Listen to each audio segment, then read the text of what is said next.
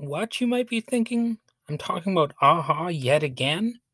Well, a little bit, but this time I'm talking about Mags Furuholmen of the synthpop superstar group A-ha, with a little bit more of a focus on this individual member of the group. So I know he technically has a different first name, but you know, I'm just going to call him Mags because that's a very common nickname for him, and it's easier for me to pronounce it without butchering it. So Mags was born in Oslo, Norway in November 1962, and that currently makes him 59 years old as of this recording. And Mags plays keyboards, vocals, and guitar. Well, I guess you don't say somebody plays vocals, but you know what I mean. And he is part of A-ha with Morten Harket and Paul Waaktaar-Savoy. They were the core members of the group.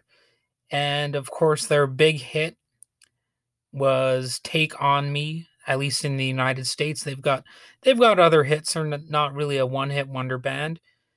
And their breakthrough album on a global scale was 1985's Hunting High and Low. A lot of people in the US probably don't own that album, but they've certainly heard the song Take On Me.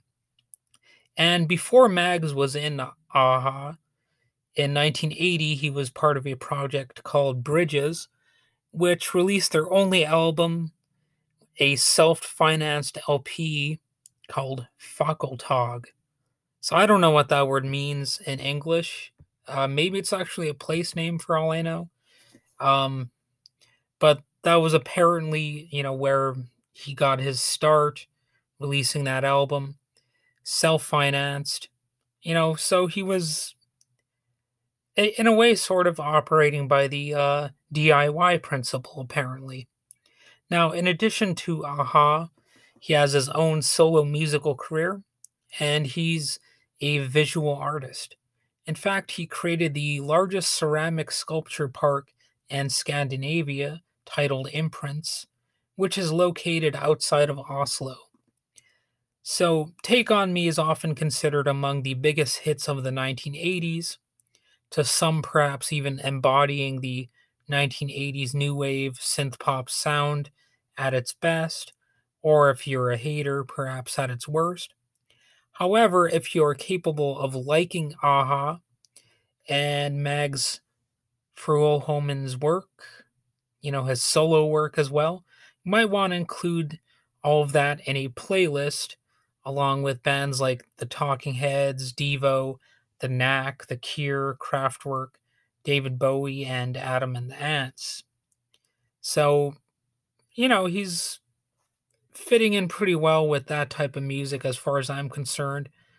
But actually, that might be not giving you the whole picture, because it's not like they're just an 80s relic band. You know, they have continued past the 1980s, and they're evolving.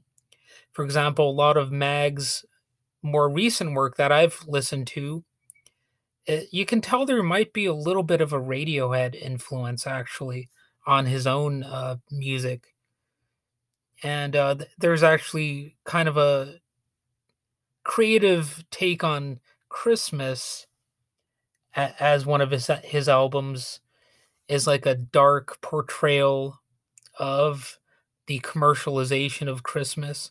Not that the whole album is like that depressing, as far as I can tell, but it's almost like a parody of, you know, the way that Christmas has been cheapened over the years.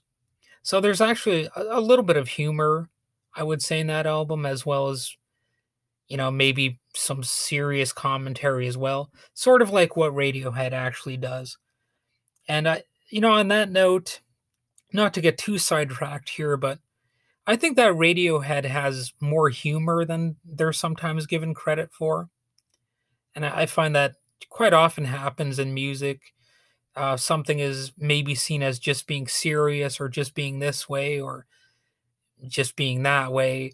and a lot of the dynamics that are actually in a song or an album or within the band's, you know, musical history are sort of pigeonholed. You know, they're overly classified and, you know, almost unfairly.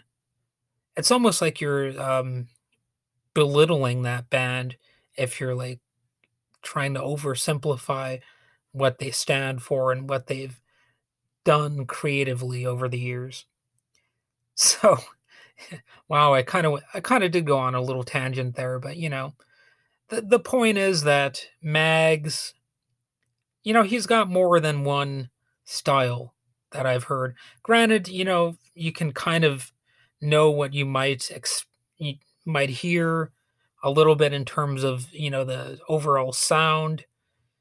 But I would really just say that you shouldn't have too many preconceptions about this man's work. And in fact, A-ha themselves, they have different sounds. Like I've heard, I wouldn't say it's a heavier A-ha song exactly, but it's, you know, it's a little bit more, well, it's just different from what you might expect if you've heard Take On Me. You know, they don't always have quite as upbeat of a sound, if that makes sense to you. Not to say they, you know, they're necessarily like a goth band or something, but, well, on that note, even some goth bands actually have more upbeat songs, like The Cure. So really, I guess my point is, just don't pigeonhole these bands and these musicians, because often they have various moods and messages that they like to convey.